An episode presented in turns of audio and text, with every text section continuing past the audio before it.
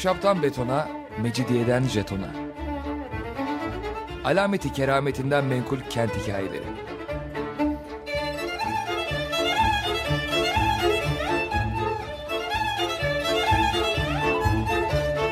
Hazırlayan ve sunan Pınar Erkan.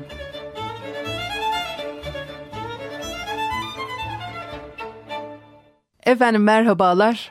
Bir haftalık aradan sonra yine birlikteyiz. 94.9 frekanslı açık radyoda ahşaptan betona, mecidiyeden jetona. Tam şu anda başlamış bulunmakta. Anlatıcınız ben Pınar Erkan. Elektronik posta adresim pinarerkan.yahoo.co.uk Bakalım bugün programımızda neler var. İstanbul'un e, nüfusu yüzlerce yıl boyunca pek çok duruma ve olaya bağlı olarak değişebiliyordu elbette. Savaş halinde kentten ayrılan e, Yeniçeriler, büyük inşaatlarda kente çalışmaya getirilen işçi zanaatkarlar, Osmanlı'nın topraklarında meydana gelen e, toplumsal, ekonomik huzursuzluklar kent nüfusunu hep etkiledi. 1885'te e, bir nüfus sayımı yapılıyor. Sayıma ait %5'lik bir alan incelendiğinde İstanbul'un merkezi mahallelerinde yaşayanların %52'sinin İstanbul dışından geldiği saptanmış. Nüfusun büyük bir çoğunluğu kentin belli noktalarında toplanıyor. Mantran'a göre 17. yüzyılın ikinci yarısında e, Fatih Camii, Aksaray Meydanı, Kapalı Çarşı, Ayasofya, Haliç arasında kalan bölge en kalabalık bölge. Edirne Kapı, Yedikule ile Eyüp de yine kentin en yoğun yerleşim alanları arasında başı çekiyor. 17. E, yüzyılın ikinci yarısında Boğaz kıyılarında Üsküdar ve Beşiktaş e, iki önemli yerleşim yeri. Boğaz sahillerinin e, geri kalanı ise bahçeler, tarım alanları köylerden oluşuyordu. İstanbul'un dışında sayılıyor buralar. Üsküdar epey geç tarihlere kadar Kocaeli'ne bağlı, İstanbul'a bile bağlı değildi. Kentin ana ticaret merkezi tarihi yarımadada Bedesten ve onun çevresi e, kapalı çarşı e, oluyor tabii burası. Yani dükkanlar, çarşılar, hanlar e, çarşının e, ticaret merkezi. E, Haliç'te ise kuzey kıyısında Karaköy, e, Kasımpaşa arası, güneyde Eminönü, Unkapanı arasındaki alan e, İstanbul'un en önemli ticaret noktaları. Ee, Bizans döneminde de bu böyleydi. Bedesten'den bir yol Mahmut Paşa üzerinden Haliç'e e, iniyor. Diğer, diğer bir yol e, Şehzadebaşı Saraçhane'ye ulaşıyor. Üçüncü bir yol da Aksaray'a çıkıyordu ve e, tabii bu akslar çok büyük bir değişikliğe uğramıyor. Ve Osmanlı devrinde Bizans döneminde Mese'nin e, saçakları e, da dahil olmak üzere aynı yollar Osmanlı döneminde de devam ediyor kullanılmaya. E, bu aksların tanımladığı alan e, konut ikametinin pek görülmediği fakat bekarların barındıkları e, yerlerin yoğunlaştığı kalabalık bir alandı. Kent düzeni içinde farklı yerler farklı bir kimlikle ünleniyor, tanınıyor. Örneğin Kağıthane ile Kasımpaşa Tersanesi'nin arasında Karapiri Paşa Köyü yer alıyordu. Ee, e, hiç çok uzun zamandır bu ismi duymadım. Belki yine bu bölgede yaşayanlar bu ismi anıyordur ama acaba e, hani gözüm, günümüze ulaşan bir e, semt adı olarak değerlendiriliyor mu hala? E, kiremit imalathaneleriyle ünlüymüş burası. E, kiremit imalatında kullanılan o çamur da burada Arnavut dalgıçlar tarafından e, çıkarılıyordu. Hem liman burası ayrıca. E, kışın kayık küçük tekneler sığınağa alınıyor e, Rum Yahudi e, nüfusu çok. E, ona göre de çok sayıda da meyhane var. Ve tabii e, yine Hasköy bölgesi özellikle bu dönemlerde Evliya Çelebi'nin de e, anlattığı ve vurguladığı şekliyle e, kırmızı kiremitleriyle e, karşı kıyıdan bakıldığı zaman e, dikkat çeken çok e, güzide bir bölgeymiş. Tabii o ağaçları dallarında top top meyveleri bulunan ağaçları da bu bölge için anlatır. İşte o meşhur kiremitleri yaptıkları çamuru Halic'in dibinden çıkartıyor Arnavut dalgıçlar. Kasımpaşa yine tabii tersanesiyle meşhur ve kadırga inşacıları, marangoz, e, iskelet çatıcılar, kalafatçılar, kaptanlar, gemiciler hep burada e, yaşıyor. Benzer bir biçimde Galata'nın halkı da denizciler, tüccarlar, marangozlar, zanaatkarlar, kalafatçılar, meyhaneciler idi. Ve e, Kasımpaşa gibi e, Tophane'de de e, dökümhane var. Onun etrafına e, düzenlenme görülüyor ve dolayısıyla da semt halkı yine tüccar, manav, gemici ve topçu. Tophane ve Fındıklı'da küçük esnaf dükkanları var. Beşiktaş ise e, Üsküdar'a giden kayıkların merkezi. Burada da çok sayıda kayıkçı vardı. Üsküdar e, kervansarayları çarşılarıyla meşhurdu. Ve semt halkının çoğunluğunu yine tüccarlar, gemiciler, tayfalar, zanaatkarlar oluşturuyordu. İranlı ve Ermeni tüccarlar da çokmuş o dönemlerde e, bu bölgede. İstanbul'un bölgeleri esnaf defterlerinde kayıt altına alınmıştır. Başta Eyüp Hasköy olmak üzere Haliç etrafındaki ve Boğaz'ın batı yakasındaki dükkanlar, atölyeler, bahçeler listelenmiştir. Defter aynı zamanda bu bölgelerdeki kayıkçıları, hamalları, sakaları, dülgerleri de içeriyor.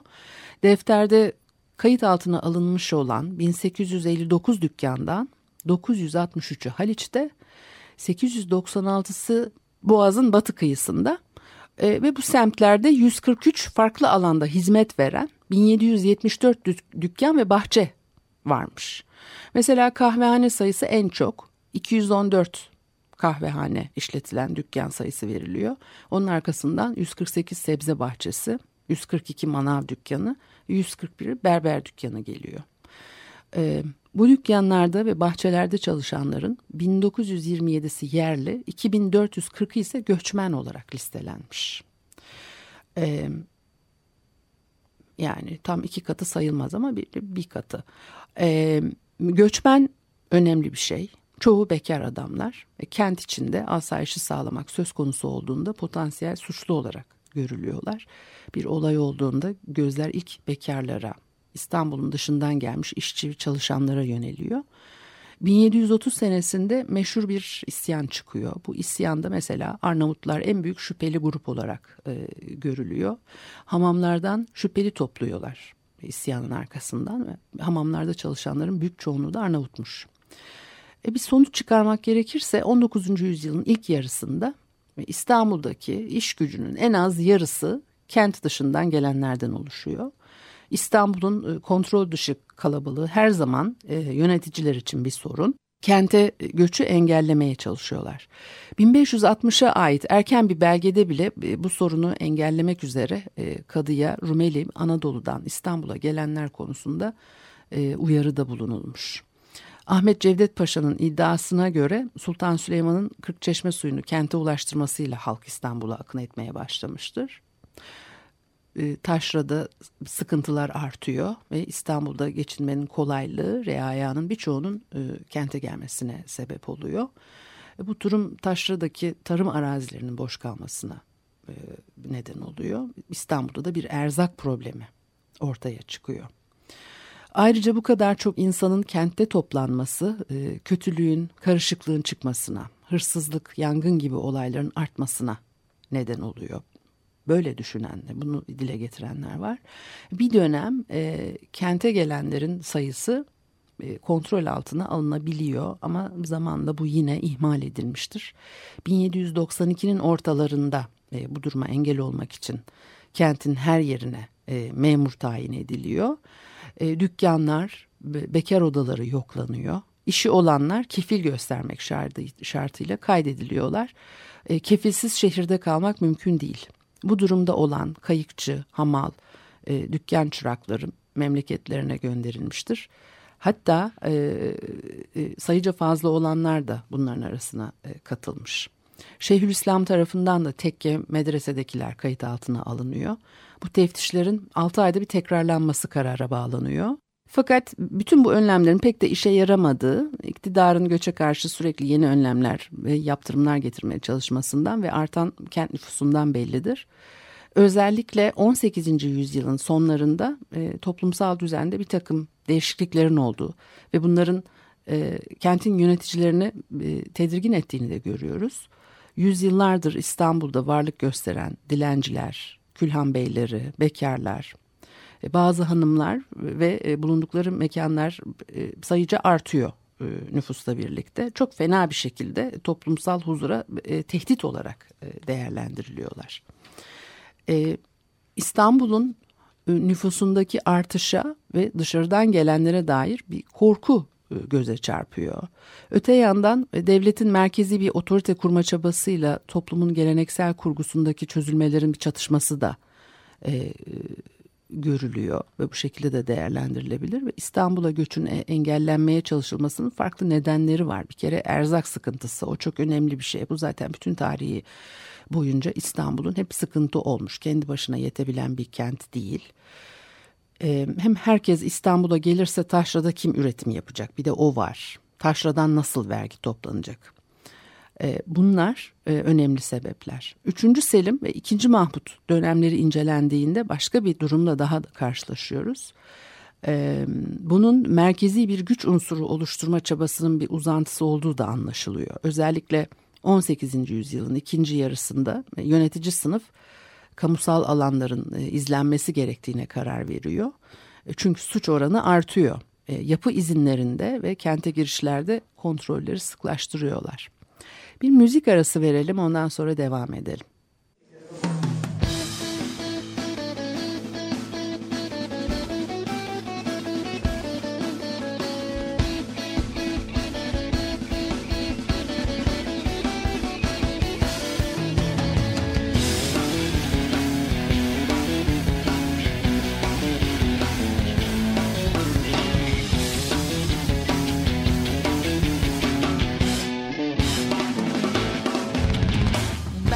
Keyifler meşrebi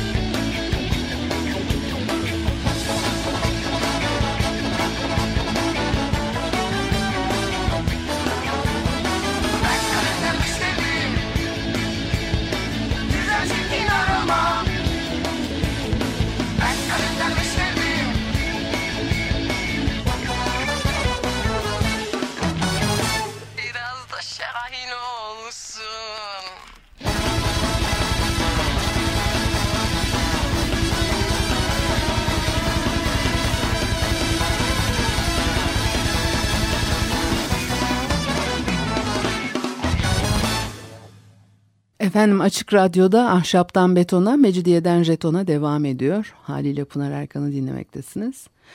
Ee, özellikle e, 18. E, yüzyılın başları ve ondan sonraki döneme de biraz e, atıfta bulunacağız.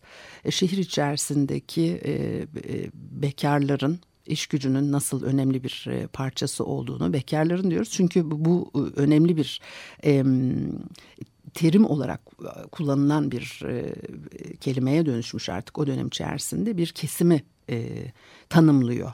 Özellikle Osmanlı döneminde biliyorsunuz bekar odaları da var. Yani bekar odalarını anlatmak için e, bu konuya girdim ama önce tabii bir o toplumsal yapı, o dönemin e, ortamı, sosyal yapısı ve e, bunun kentsel dokuya yansımaları e, çok detayına girmedik ama genel olarak e, kentsel e, yerleşim düzeninin nasıl oluştuğu bu bağlamda e, biraz aktarmaya çalıştım size. Ve kente gerçekleşen isyanlar, ayaklanmalar İstanbul'da kent hayatına yeni düzenlemeler getirilmesinin bir devlet politikasına dönüşmesine neden olmuştur.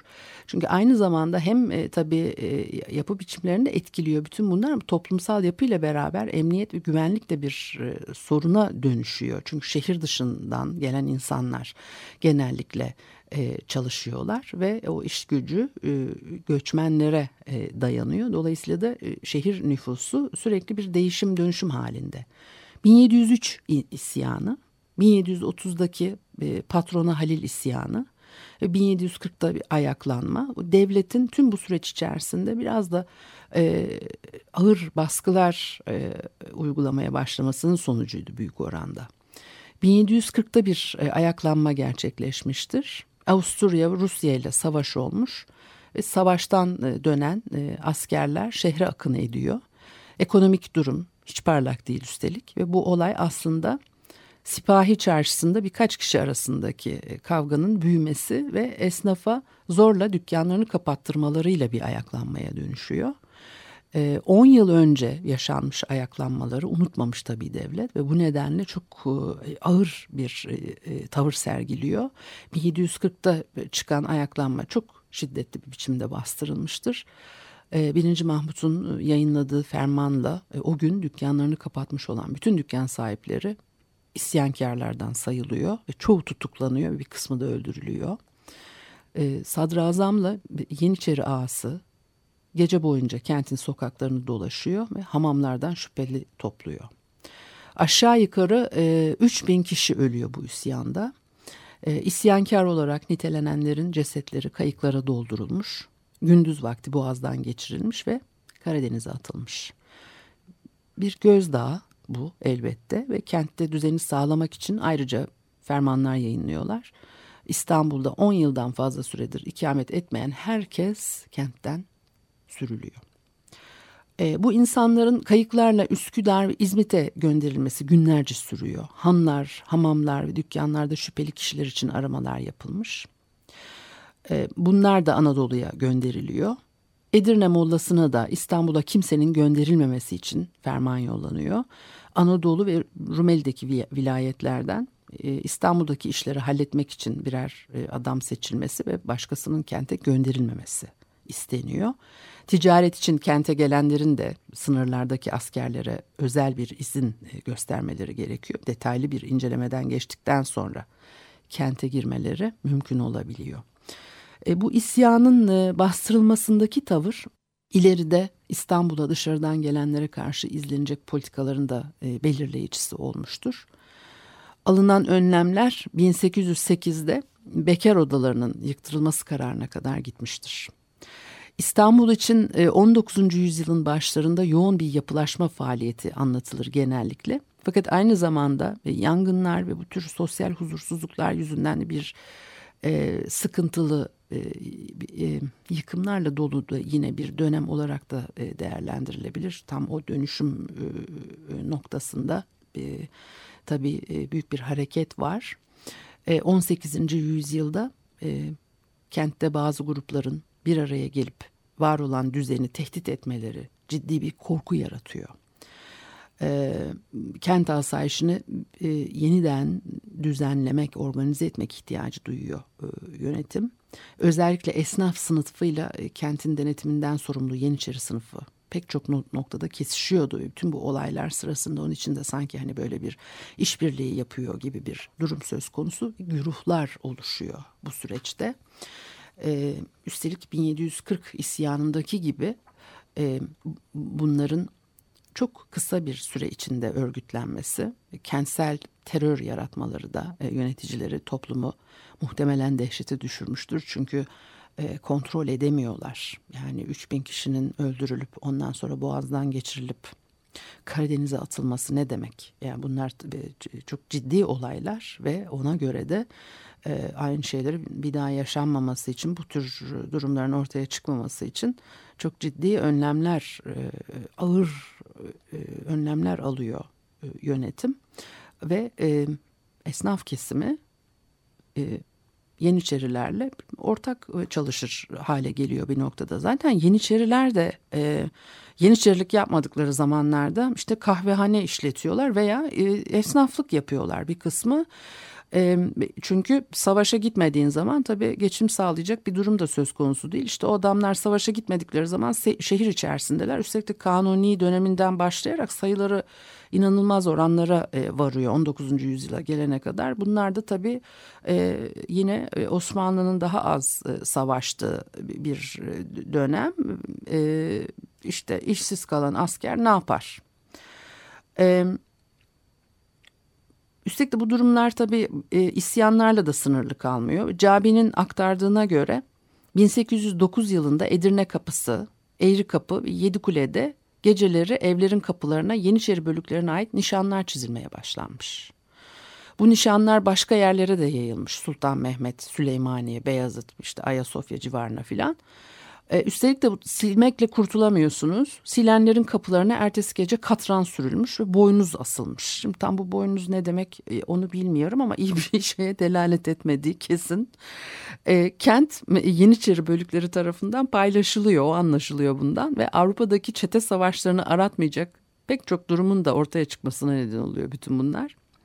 Örneğin Galata'da 75. E, bölüğün e, ortamı demem lazım. Yeniçerilerden biri 75. ortada 25.lerden e, birini öldürmüş. Söyleyemedim. Doğru düzgün çıkmadı ağzımdan. Sonra da olaylar büyüyor. Başkaları giriyor işin içine. İstanbul'un her yerinden Yeniçeriler geliyor Galata'ya. Her köşeye variller, yün çuvallarıyla siperler yapıyorlar ve iki gün sürüyor bu kavga. Şimdi e, yani devamı var söyleyeceğim ama hemen burada bana çağrıştırdı. E, geçen hafta e, sözünü ettik. E, üst üste iki hafta Fransa'da e, işte bu e, e, kent içinde çıkan isyanlarla oluşturulan barikatlar yüzünden e, şehrin ortasını biçip koskocaman bulvarlar açmışlardı. Hani efendim işte e, şehir çok düzensizdi onu temizlememiz gerekiyordu filan. Tabii bunlar da söyleniyor ama asıl orada bir politik sebep var. İstedikleri kadar o ikinci e, seviyede kalıyor e, desinler. Şimdi burada da hani bizimkiler gene yazık orada da e, ölü sayısı çok fazlaydı tabii e, olaylar sırasında ve o barikatları yıkamadığı için... E, e, on barikat yapamayacakları, gizlenemeyecekleri, saklanamayacakları genişlikte, açıklıkta yollar ve meydanlar düzenliyorlar Paris'te. Bugün o bizim çok bayıldığımız, sevdiğimiz aslında hani altyapısında yine çok acı olaylar var. bizde de yine bak variller, yün çuvallarıyla siperler yapmışlar. İşte günlerce sürmüş bu kavgalar. Ee, insanlar ölüyor. Bu onların yerine Boğaz'dan hani bulvar açılmıyor da Boğaz'dan geçirilip Karadeniz'e atılıyorlar. Neyse e, e, sadece asker sınıfının ayaklanması veya e, toplumu tehdit edişi olarak e, algılamamak lazım. Bütün bu olanları esnaf işçi sınıfıyla iç içe geçmiş ilişkileri e, ile beraber Yeniçeriler bazen e, gelişmekte olan bir kentli orta sınıf olarak da tanımlanabiliyor. Bazen de işte böyle çete gibi davranabilen bir e, güruh oluşturuyorlar. 1720 yılına ait kürek defterleri incelenmiş. Mahkumlardan üçte birinden fazlasının işsiz erkekler, köyden göçenler ve organize çetelerin oluşturduğu e, suçlarının da adi hırsızlık, soygun, işte mala zarar vermek gibi suçlar olduğu görülmüş. E, o suçların da nasıl ne olduğu da her zaman çok net değil. Yani şimdi mesela o fuhuş şehir içerisinde ve benzeri suçlar 19. yüzyıla gelene kadar cezası olan bir suç kapsam, kapsamında değilmiş. Bu da enteresan. Mahkeme kayıtlarından çıkıyor bu sonuçlar. Bir örnekle e, bitirelim bugünkü programı. Ahlak zabıtası baş memuru tarafından 1918'de kaleme alınmış bir belge. Geç dönem yani bu hani 19. yüzyıl bile değil artık 20. yüzyılın başları kamu ahlakını ihlal ettiği ve toplum sağlığını tehdit ettiği için Kadıköy İbrahim Ağa'da kuş yolundaki merhum Hüseyin Bey'in köşkünde yaşayan Dul Rahime Hanım'ı denetlemek üzere iki memur görevlendiriliyor. Gece yarısına kadar evi gözetliyor bu memurlar. Eve iki erkeğin girdiğini görmüşler ve e, uygunsuz işler yapıldığına hükmetmişler bir de rapor yazmışlar. Diyor ki meskur hane içerisinde bulunanlar bir odada toplanarak icrayı ahenk ve raks ile ah of ile karışık sarhoşane hareketlerde bulundukları lambanın aydınlığından mütevellit pencere perdelerinde husule gelen akisler ve gerekse gözetleme memurlarının bizzat işitmiş olduklarından meskur hanede gayrimeşru işler yapıldığına dair verilen şikayet mektubunda vaki ihbarların gerçek bulunduğuna tam kanaat getirilmiştir diyor. Memurlar e, yaptıkları baskında erkekleri bazı kadınları e, karakola götürmüşler. Evdeki işte içki kadehleri, mezeler kanıt sayılmış. Evin umumhane olduğuna ve kapatılması gerektiğine karar vermişler. Ee, ya hiçbir şey değişmemiş. Yani o, o zaman neyse bugün de işte aynı durumları yaşıyoruz. Bugünlük de bu kadar olsun. Haftaya görüşene kadar hoşçakalınız.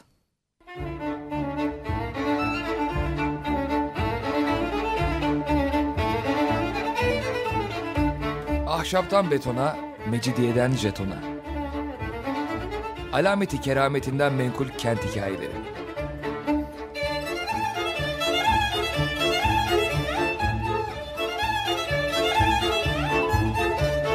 Hazırlayan ve sunan Pınar Erkan.